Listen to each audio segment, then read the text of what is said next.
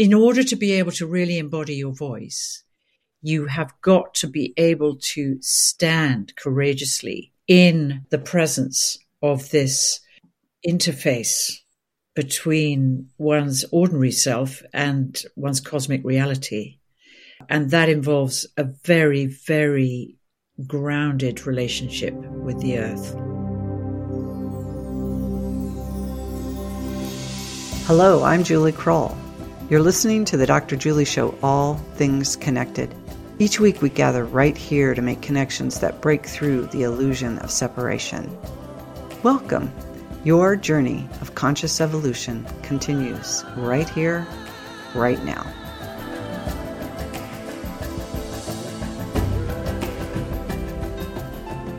We live on a conscious planet that is innately intelligent and inherently alive. We're part of its evolutionary journey.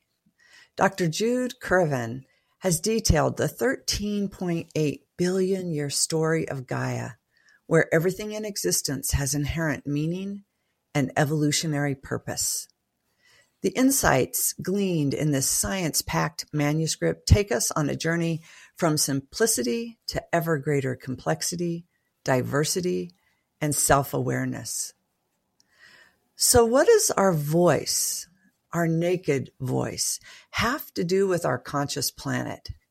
And could the same intelligence, the inherent aliveness of our conscious planet, come through us, perhaps through our voice? This may sound like a strange yet intriguing question.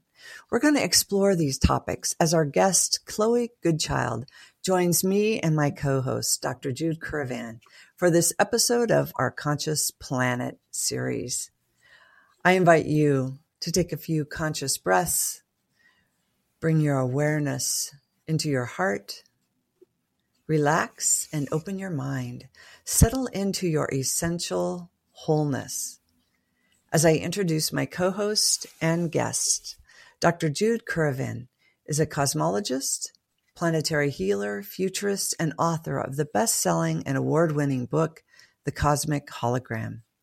Jude just per- published The Story of Gaia, which has inspired this Conscious Planet series.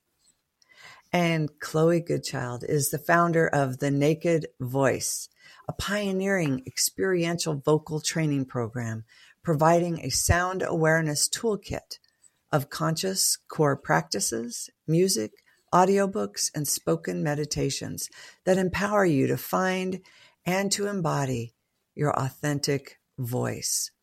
The Naked Voice Charitable Foundation was established to disseminate a deeper awareness of the essential role conscious communication plays in strengthening ethical awareness and social health and well being in all realms of human life. Chloe is a celebrated artist, vocalist, author, and podcast host. Welcome, Chloe. Hello. Welcome, Chloe. It's lovely to have you with us. Thank you. Great to be mm. here. So, Chloe, here on the Dr. Julie Show, we've had a traditional first question for nine years, which was what does all things connected mean to you? But I've shifted that this year and wanted to get it to be more personal, more intimate.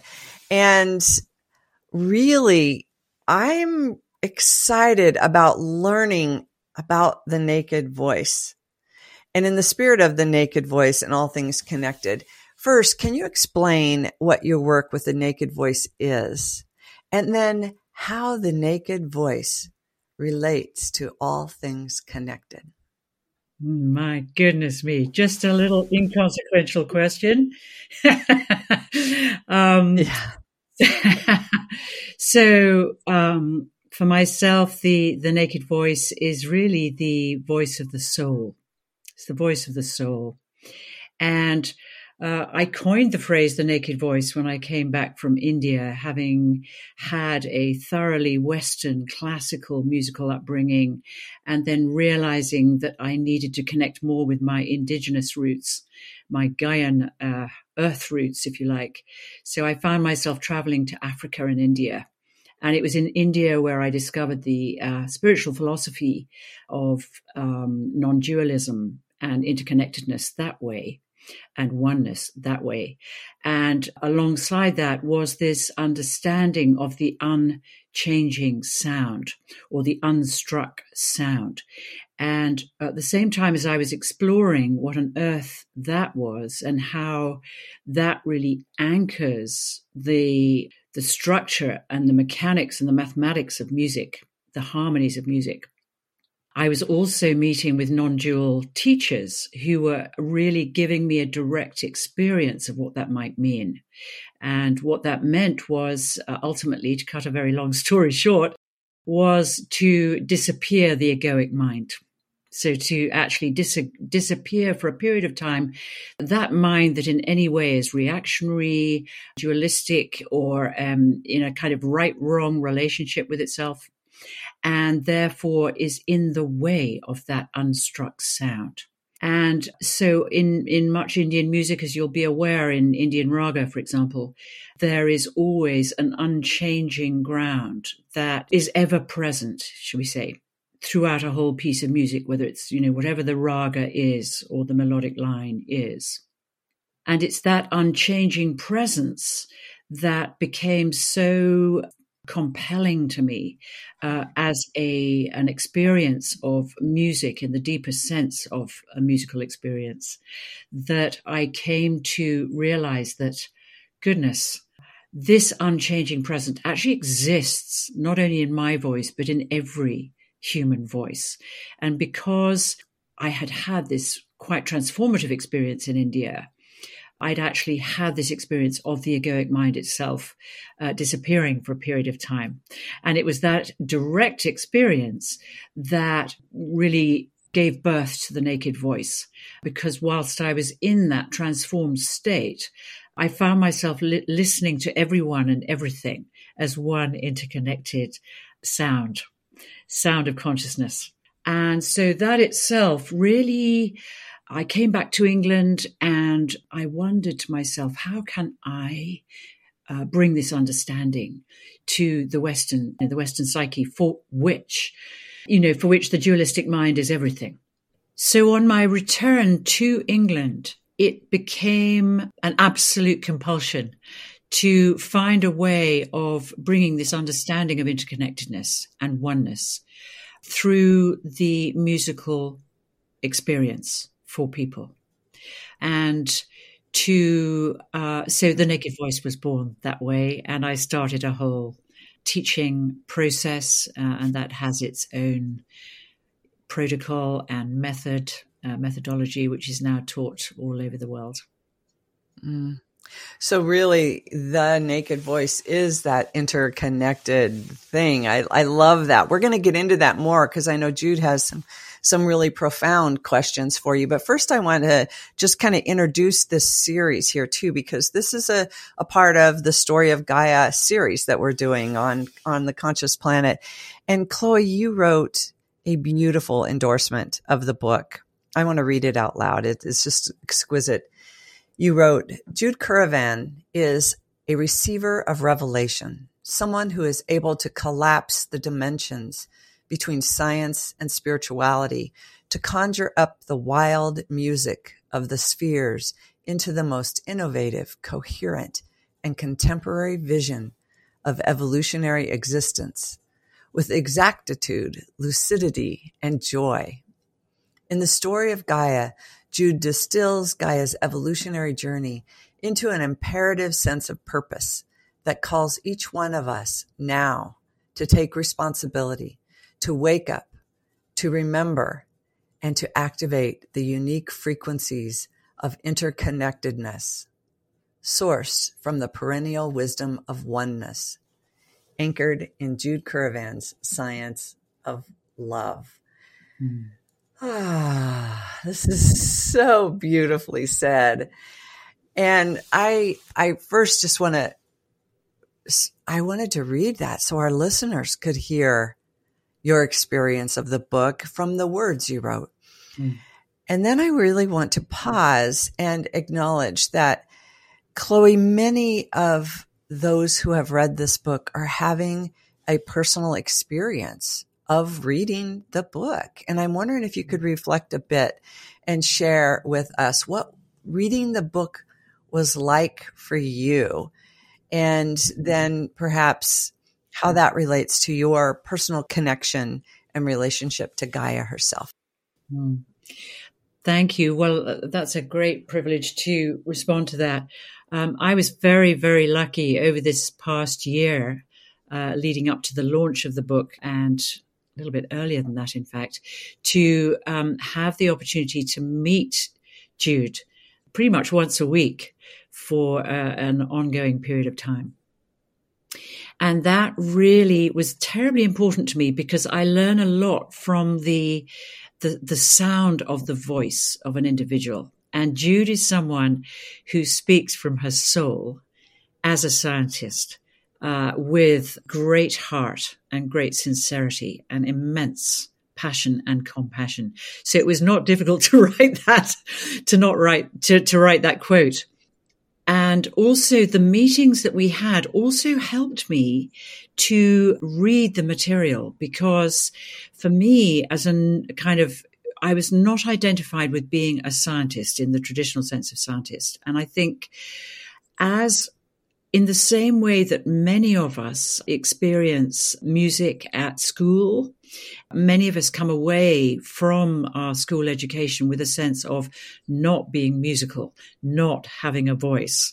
And I think the same thing due to the, you know, kind of rigidity and limitations of the old paradigm science that was still being taught in school. I came away from school feeling that I just had not a scientific brain in my head. And so to actually be able to communicate with Jude and to be able to experience what I understood directly as interconnectedness and oneness through this in- intricate, highly detailed, highly specialized, very often very scientific language and um, information, to be able to absorb that and to discover I could actually understand, you know, from a, a scientific, from a new paradigm scientific perspective was an absolute revelation. Uh, and it's, it's taken me quite a while to, to really take that on and take that in because I realize also that the book, the Gaia book, Gaia herself, uh, has been such a profound presence in my own evolution uh, and in the music that's fallen out of my mouth. And so to experience that with the intense evolutionary detail that Jude brought to this book was incredibly empowering, actually, and astonishing. I was I was quite surprised that I was able to read it and to, you know, to be able to absorb it and to be empowered by the writing itself.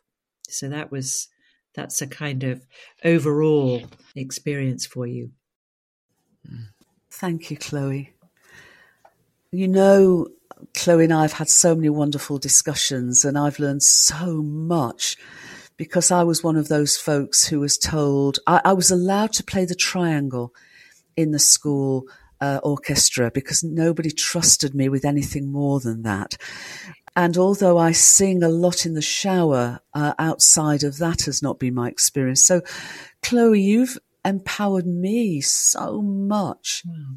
in my naked voice mm. and my embodied exploration mm. and an openness to explore my naked voice. So, the work you've been doing for so long across the whole globe has been mm. extraordinary. And it feels really significant because it feels part of our healing journey. Mm. Mm. Oh, yeah. You know, the old paradigm of materialism and separatism, yeah. you know, in part at least, and again, not so much blame or, or shame or anything, but it almost has separated ourselves. It's sort of disempowered us. Yes. From appreciating that our voice, each and every one of our voices matters. Yeah. You know, the entirety of existence has meaning and evolutionary purpose. So embodied in us the voice of the universe, the voice of our universe. Yeah. Is, is fundamental yeah. to us. And, you know, this goes back to, to a, a, a piece at the beginning of, of the story of Gaia, but a question coming from that that I'd love to, us to ask you is that We now understand that while the earliest epochs of our universe were opaque to light, momentously they were transparent to sound. The Upanishads of ancient Indian Vedic philosophy, which you know so well and has a has had a huge part to play in your journey as well as mine, mm. also includes the fundamental concept of a primordial Om, mm. a musical chord of three notes, mm. as being the sound and impulse of the breath of Brahman, the breath of creation. Hmm. And recent discoveries have established that the sound of acoustic waves did indeed sing our universe into being. It's as though our entire universe, our universe soul embodies a naked voice. So why do you feel it was vital for our universe to begin its evolutionary journey in this way? Why? we, know, we know how. the simple response is we had no choice. there was absolutely no choice about it. Be, you know, because it is the source of existence itself, you know. In the beginning was the word. And in the beginning was sound. And of course, it's the unstruck sound, sound before sound that I think you're also really referring to, even prior to sound. So that had to be it absolutely it was it was as if it's uh, i mean my it, i can feel every cell in my body just going we had to come this way. We, you know we we sound was the absolute force field of existence. It was the initial impulse the the impulse of love actually the impulse of unconditional loving presence, you know, which is the absolute ground and source of all, all existence, all relationship, all interconnectedness arises from there and returns to there. Hmm.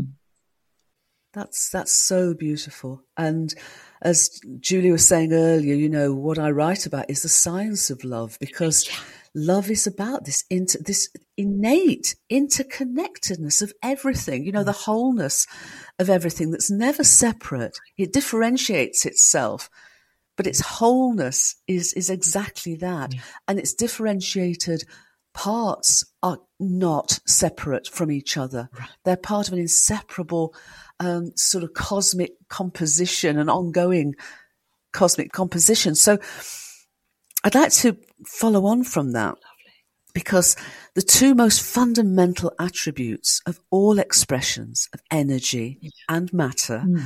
are that they're inherently vibrational. Mm. And quantized. Yes. So the former means that they embody different frequencies and, and wavelengths, which is the inverse of their frequencies, regardless of whether they're realized as moving waves or as standing wave particles. Whereas the latter ensures that their vibrations are expressed as specific notes. I mean, the word quantum means packet.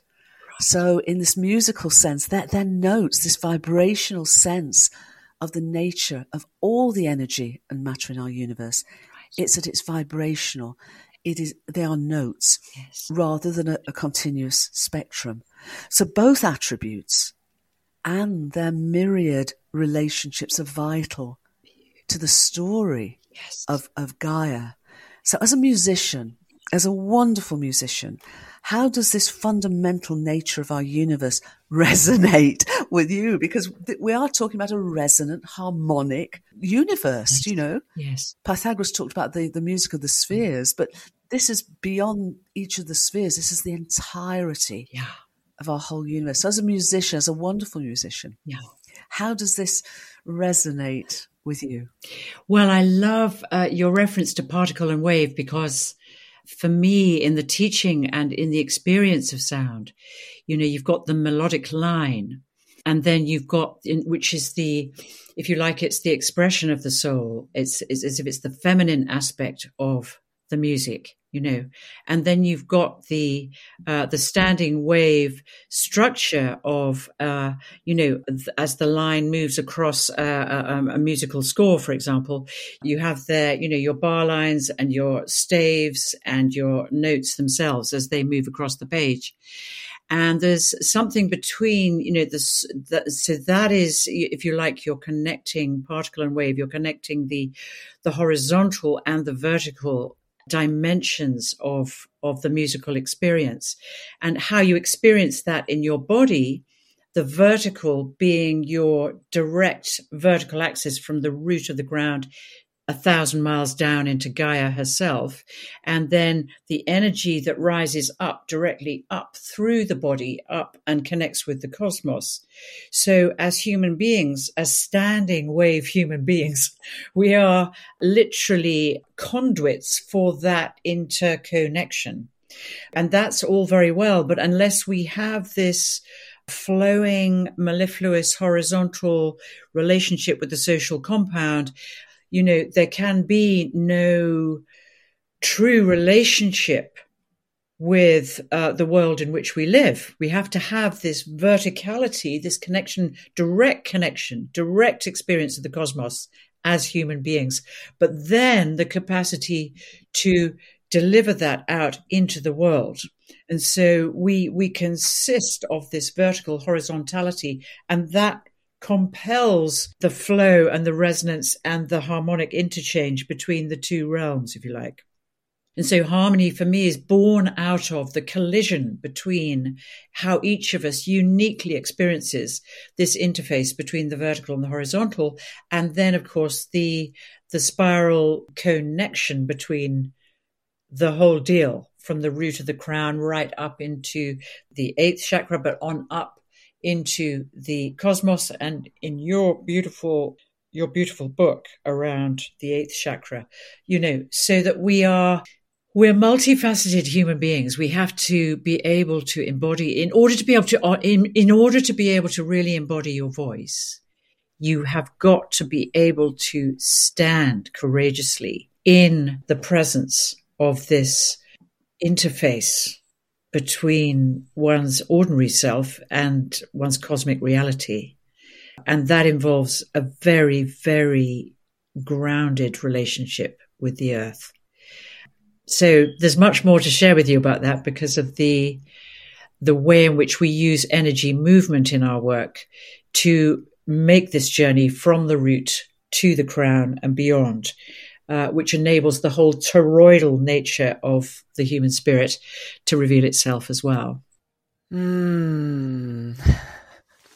I, I, think Jude wants to jump in here too, but I'm just feeling the the the breadth and depth of what you're speaking to, Chloe. In that this the intersection of the horizontal and the vertical is is really I'm it comes alive with more aliveness through the arts. Like this is this opportunity of this vibration to really experience our multidimensional beingness. I I love this. Like I want to I want to learn more. I want you to speak more. I want you to like I I love that response. It really is brilliant, which points us toward medicine and healing on the planet right now. It points us to this wound of separation, this perceived illusion that we've been living under as as separate beings and and really helps us move into a healing response through the arts through music through vibrational frequency in that intersection. So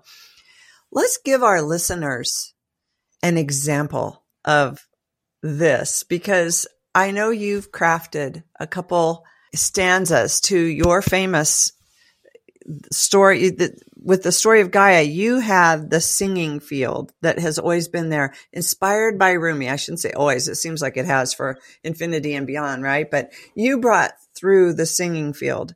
And I know you crafted a couple verses mm. for the story of Gaia and sang them at the launch in England recently. And I'm wondering if you could sing those for our listeners here and we'll kind of get a feeling of mm a direct experience of what we're talking about. Oh, I, nothing would give me greater pleasure. So, uh, this is for Jude and for the Gaia book, of course.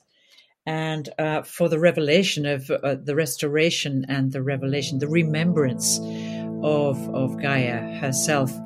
So this uh, anthem, which came to me, goodness, in the early 2000s, uh, while I was touring with the Rumi poet Coleman Barks, um, derives from his original Rumi version, Out Beyond Ideas of Wrongdoing and Right Doing. There is a field I'll meet you there. And while we were moving and touring together, I just said to Coleman, Do you mind if I just add the word singing in there? and uh, he, he said, um, Do what the hell you like. so. Out beyond ideas of right and wrong doing. There is a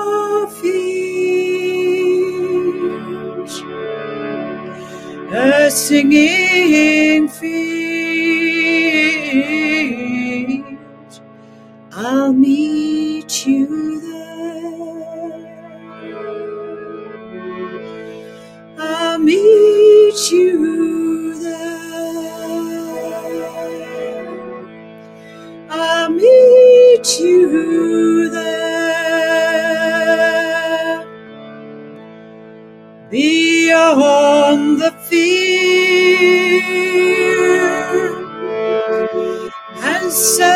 separation. There I am free to wholly be.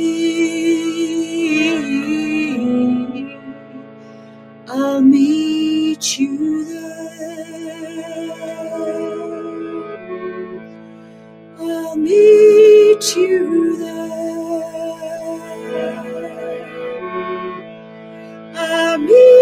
You beyond despair and misinformation. There is one call. Love one, love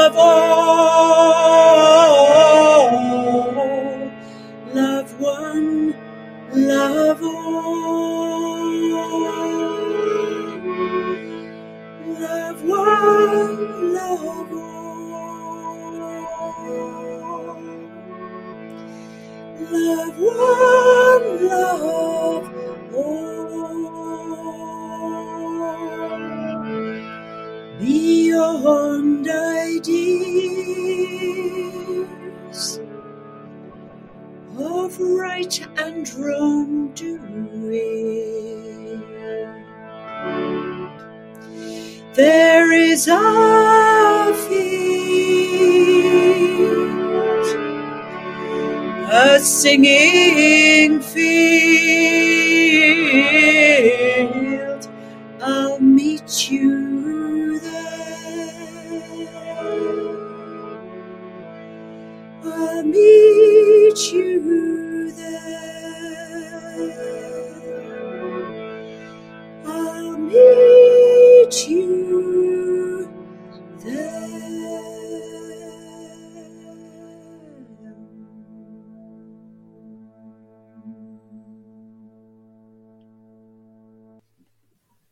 Thank you, dear Chloe.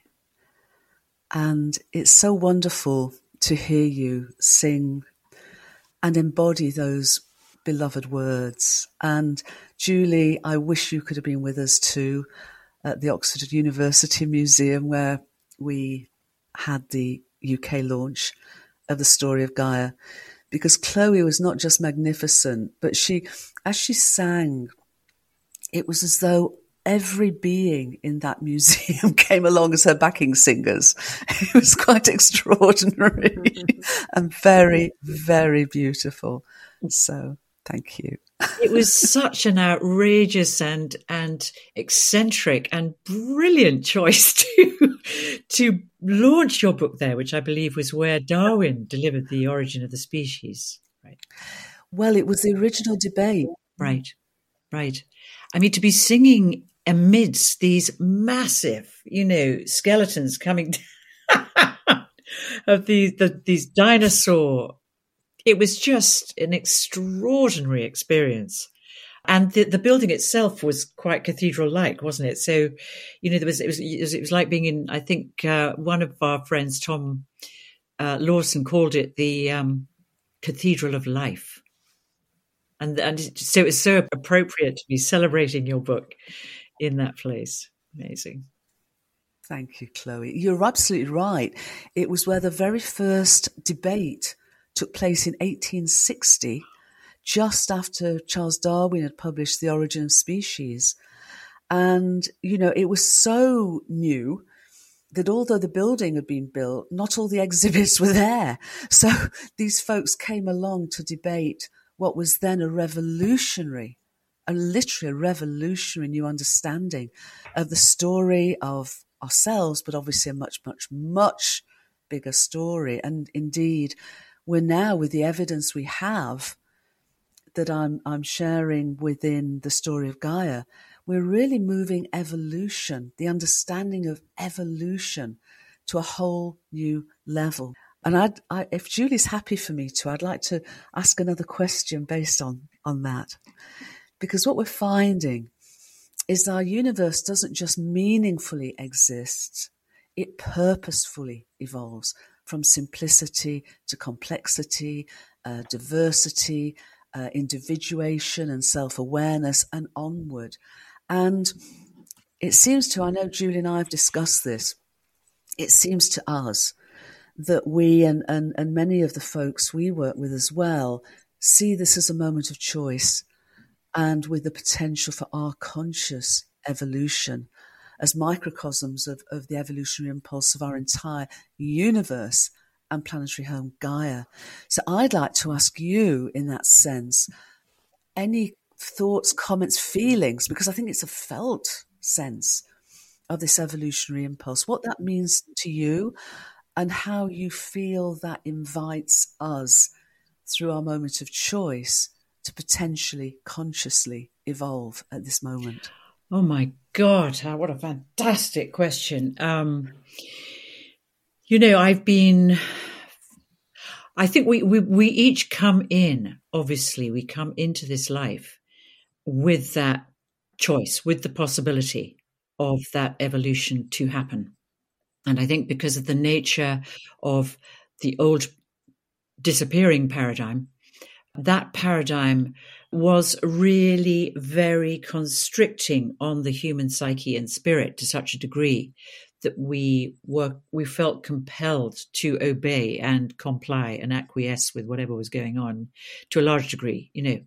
And so the the institutions uh, that were created for education, for religion, for you know, for medicine itself, have all been really. Uh, they've all, because of the new science, of course, are being required to morph into very, very different shapes and sizes and so on. And for myself, uh, apparently, I came into this world to find my voice clearly, clearly, and having found it, to realize the imperative and the it took me about 15 years to recover from having found it, which, if you like, when I say to recover, to really learn how to embody what that means, to really live your own authentic voice, which is a metaphor for your own authentic life. And that often means going against the grain. It often means being able to, you know, to stand and to say things that are very strange and, uh, you know, weird for everybody around you.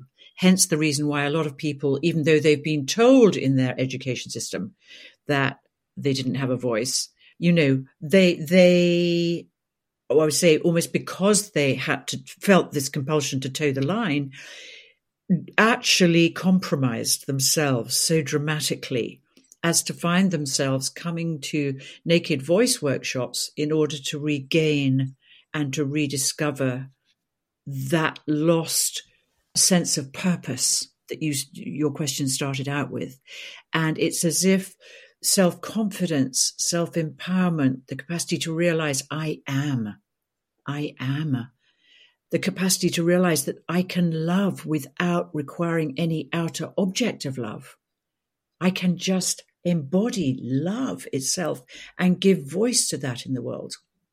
All of that requires a lot of retraining of the system, you know, of the brain, of the soul, and the spirit, which is why we work with healing the three major power centers the solar plexus, the heart center, and the pineal center ground.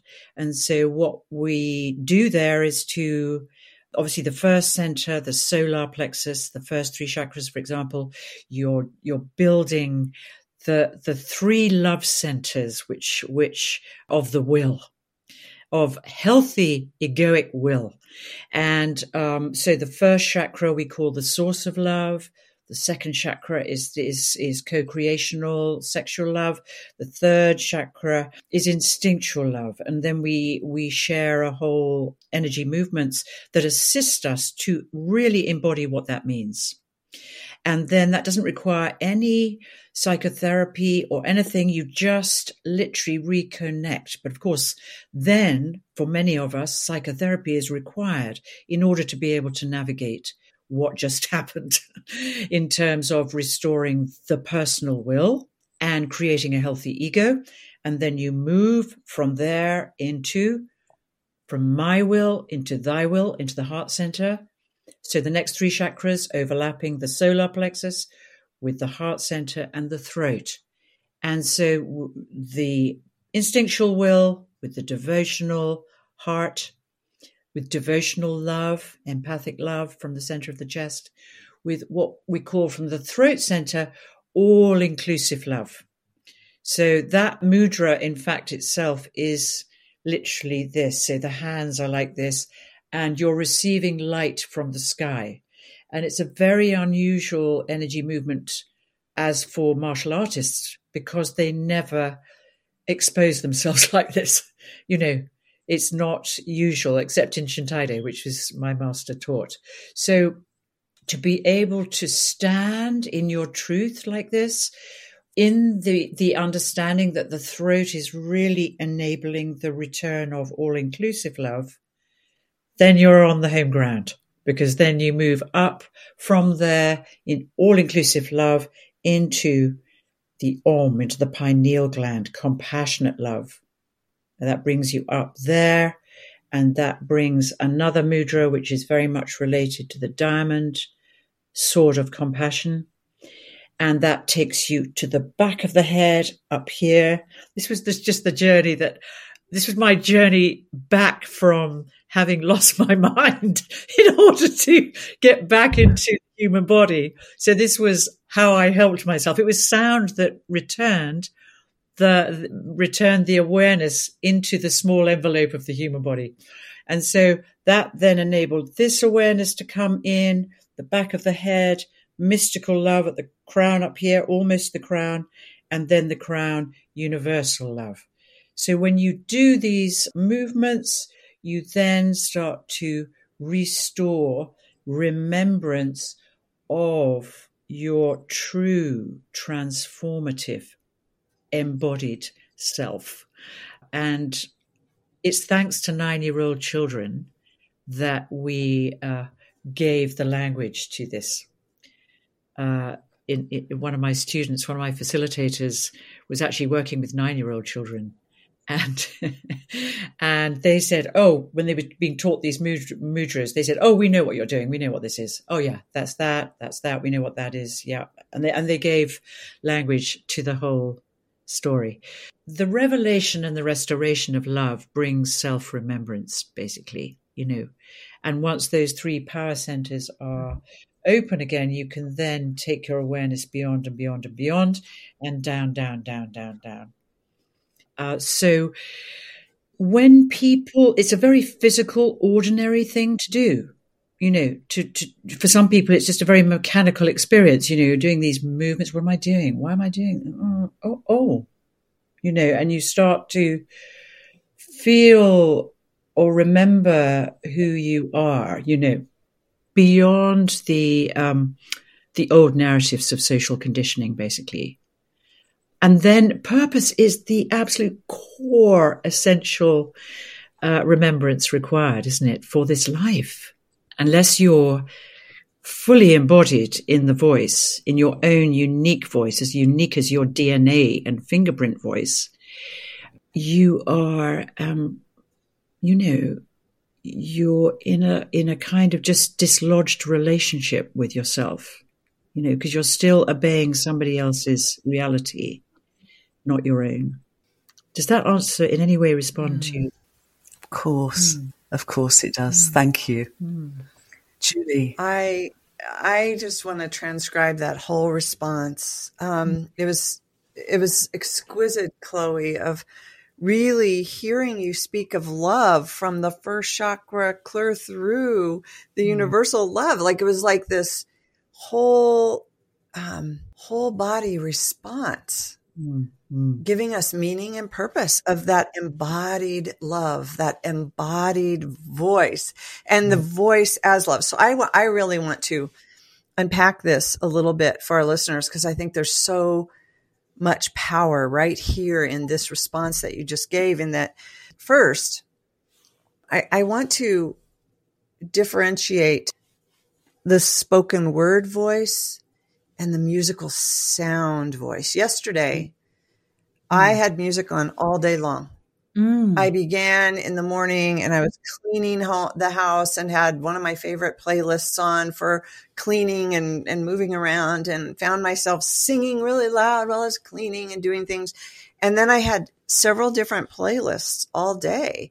I had a holiday playlist. I, you know, I had all of my favorite songs and there was this voice in me that wanted to come out and that feels so good when your favorite song, you know, here's this harmonic resonance piece. Your favorite song comes on and you get to just belt out and and sing. So there's there's that. But in the introduction, I also asked a kind of a peculiar question, Chloe, that I mm-hmm. want to follow up on that too is that to me there's this the sound of voice that comes through us that's just this deeper wisdom that can come through. So this, when I had asked if this is the same as that inherent aliveness of the cosmos that comes through, the aliveness of the planet that can come mm-hmm. through us, mm-hmm. can you just help us understand the difference between spoken word voice, which is really important for us to recover and reclaim our spoken word,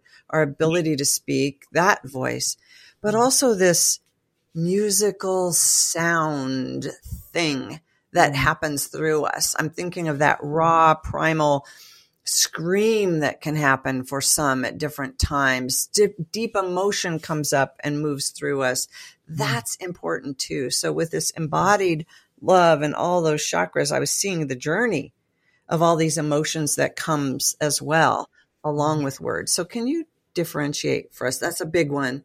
I know mm. to unpack, but I think it's really important. I am so happy you asked that question because we've lived in a speech dominated culture, obviously, pretty much around the world. Um, the indigenous cultures have not lost the separation between speaking and singing. Uh, uh, cultures that are still very related totally inseparably to the land uh, you know, they they they still their speaking is a sung thing very often, and um, in our culture, particularly uh, the my own upbringing, which was uh, my father was a priest and he gave birth to four very wild uh, girls and one boy, and the whole kind of nature of communication was a spoken thing, uh, and very rich in many ways, very rich, um, but it never went far enough for me I, I was always wanting to know what was just, you know, beyond the conversation that we were having. And so that that was and i was think i was i was thought to be and felt that i was a kind of weirdo for you know for sort of sustaining this kind of relationship with nature and with with with with life itself and with with loving relationships with um, in my teens with boyfriends you know uh, just to a connection with with love in whatever form it wants to show up.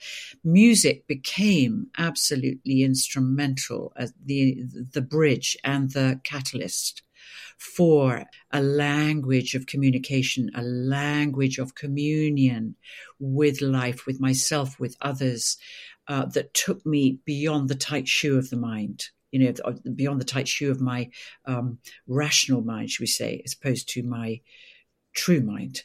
So I just sang in choirs endlessly. I just absorbed the whole sacred repertoire of, of Western music uh, as a teenager, right into 20s, and then had to go off to Africa and India to complete the circuit because even that, even in Cambridge, you know, singing all these incredible, um, you know, uh, the Bach's Passions and Mahler's symphonies and and Mozart requiems and all of that was was sublime, sublime. But it kept on taking me up and out of the body.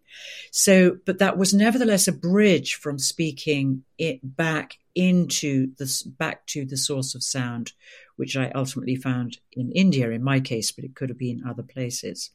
So I think in my later and more recent research, I've been very, very perplexed about why people have such a a very limited sense of self and of their capacity to communicate, to give voice.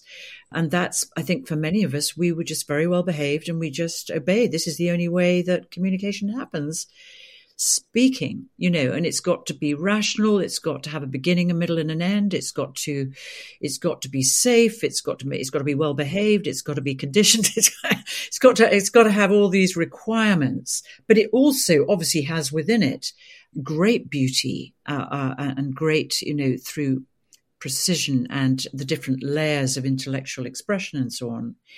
And then as that then translates into poetry and uh, so poetry, if you like, for me became a bridge. And it was really my connection with Coleman Barks and touring with him. And he would say, I'm just going to recite this poem and I just want you to sing it, what it is, with no words at all. And so that started, you know, we were doing this a lot. And so he would just say, you know, be helpless, dumbfounded, unable to say yes or no. Then a stretcher will come from grace to gather us up. You know, and you go, Whoa!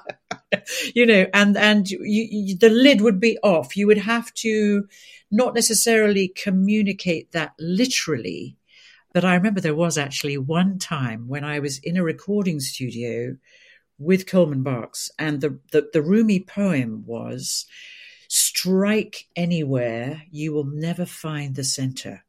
It was that was the basic kind of idea. And I was in a recording studio with a wonderful cellist called David Darling and Coleman. And we were, he said, So I just want you to. So I was in this booth in order to be separated off from the other two. And uh, strike anywhere, you'll never find the center. So my voice was, you know, it was, it was all over the shop because uh, I was just trying to find the central point, the sound of what that really means to strike anywhere. You will never find the center. What? On, how on earth do you give voice to that?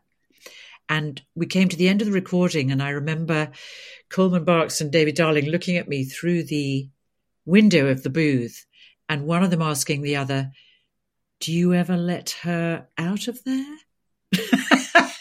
so it was um, it was you know it was you know in this sort of in this evolutionary journey to find and restore if you like this seamless connection between speaking and singing.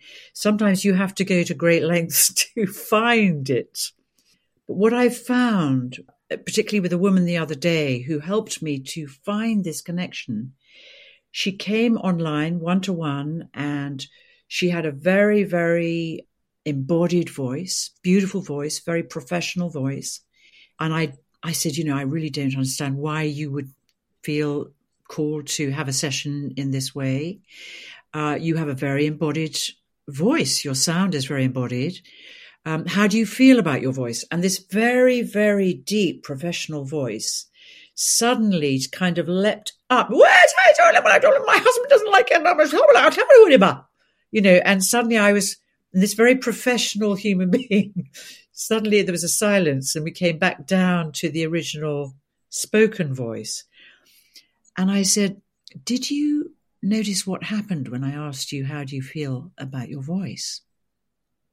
And she said, Well, yes. And she went back into this beautiful spoken voice. And I said, Are you aware you're speaking on F sharp? And that completely disconvolvulated the brain at that point. And when I played, so I played it on the, I played it on the keyboard, and she heard her spoken voice at that pitch. And as soon as she heard it, the entire rest of the voice joined up, everything. She was like, ah,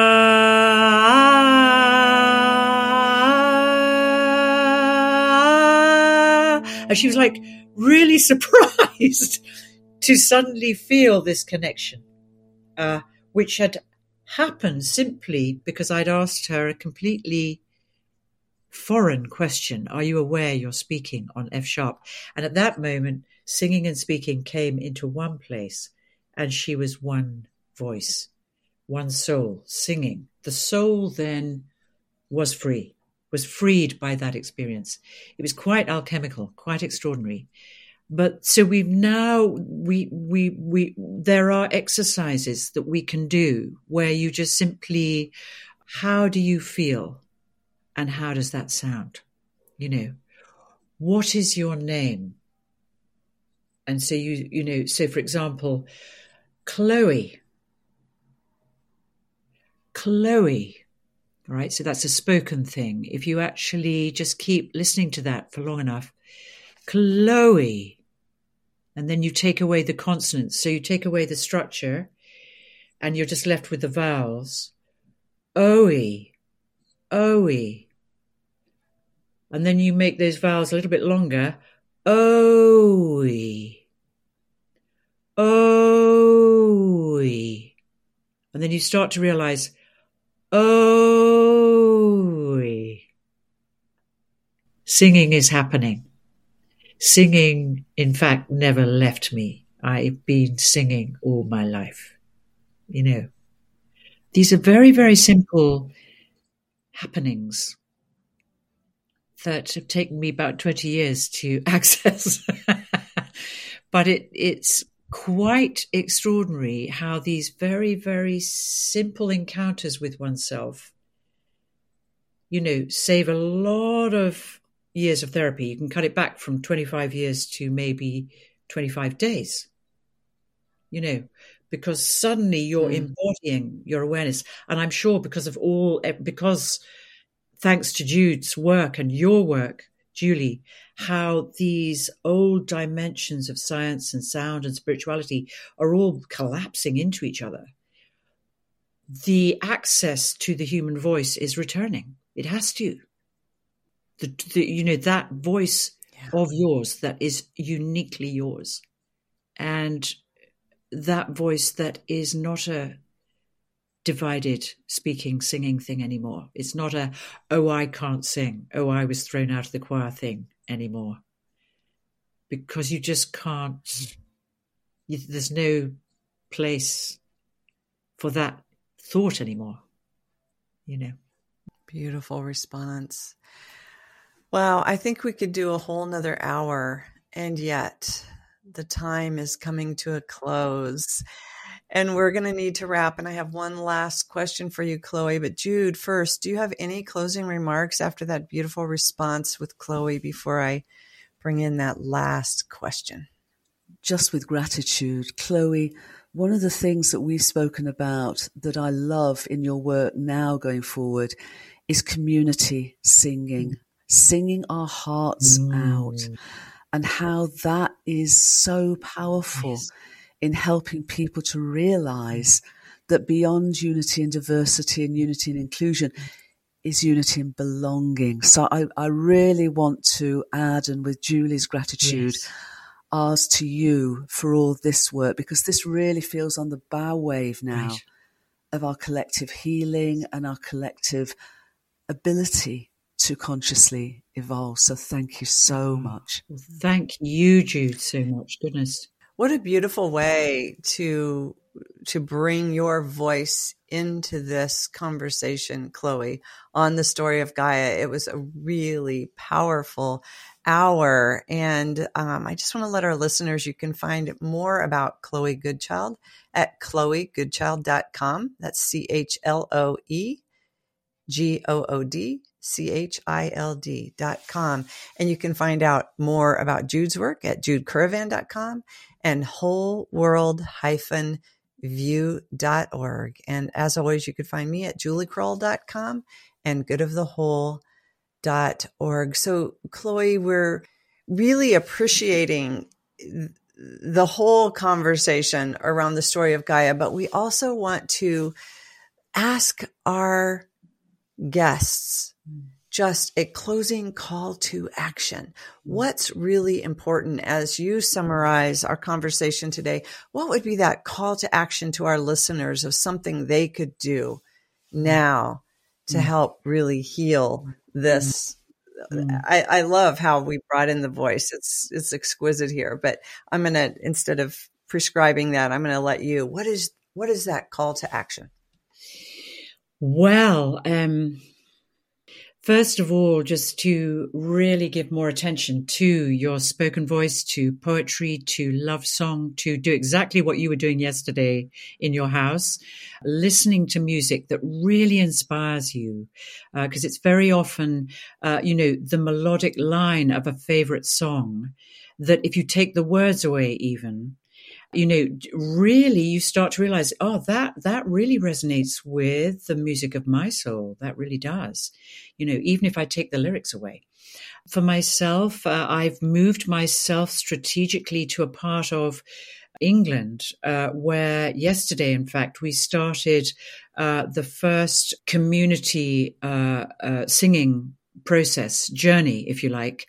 Uh, we just put put out the word to a, a, group of people here and within three weeks we've got we had close to 100 people yesterday just in what happens to be a sound chamber just down the road from where i live which is an extraordinary space where you, you, don't even have to think about trying to find your voice anymore. You just stand underneath the sound in this sound chamber. And the frequencies are such, of course, and I know both of you know a lot about this in various forms, that you hear, uh, you hear yourself instantly in the widest possible sense. So what I would say is just to really invite people to come together to explore and to find your voice to uh, with others. It could be two or three people. You know, it could be you know your family. It could be your children. You know, and just start making this return journey to this seamless connection between speaking and singing so that you then embody the voice fully and then you share that with others, you know, and you allow silence to play a very prominent part in this. So it's not just like getting into a kind of dualistic, right? We're going to go out there and we're going to, we're going to change. There, some we are being called to a much deeper, and I think this is where Gaia really comes in, a deeper rootedness into Gaia herself to receive how to give voice out in the world, which for some of us will be flat out you know, in protestation, and for others, it'll be a very silent thing, and for others, it will be an exquisite choral thing that will just become an essential everyday activity. So, in our case, everybody is up for practicing together every day, for example. Uh, and so these are people that are in the closer community, but also further away. So they're, t- they're t- they've taken on the naked voice practices, and then we're going to just explore how those practices themselves root one in a kind of an understanding of wholeness and uh, fearlessness, basically, and loving presence. Thank you, Chloe. There, there again is this, yeah, beautiful intersection with the horizontal and the vertical again. Thank you, Chloe. This was, it was lovely to have you here. And I'm looking forward to really listening to this and embodying this whole conversation again. It was, it was so lovely. And listeners, since we talked about love, I want to leave you with the words of Marshall Lefferts as he reflects on the story of Gaia. He wrote, Currivan evokes a deeply empathic sense that all that led to and now exists as life on Earth is intrinsically the result of the universally unifying and cohering presence of love. Ultimately, the story of Gaia is a vast love story that reminds us that we, too, are an inevitable, inevitable manifestation of this same eternal presence. I'm Julie Krull. You've been listening to the Dr. Julie Show, All Things Connected. This is a part of our Conscious Planet series with co host Dr. Jude Currivan. Thanks for joining us. And remember, together, we are creating connections for the good of the whole. Until next time, we're sending you a world of love. Bye for now. If you enjoyed the show, go to your favorite podcast platform Remember to subscribe, rate, and leave us a review. Also, please consider supporting the Dr. Julie Show at patreon.com backslash all things connected. When we each give a little, we all get a little more. You can stay in touch with me at juliekrullemail.com. Thanks for listening.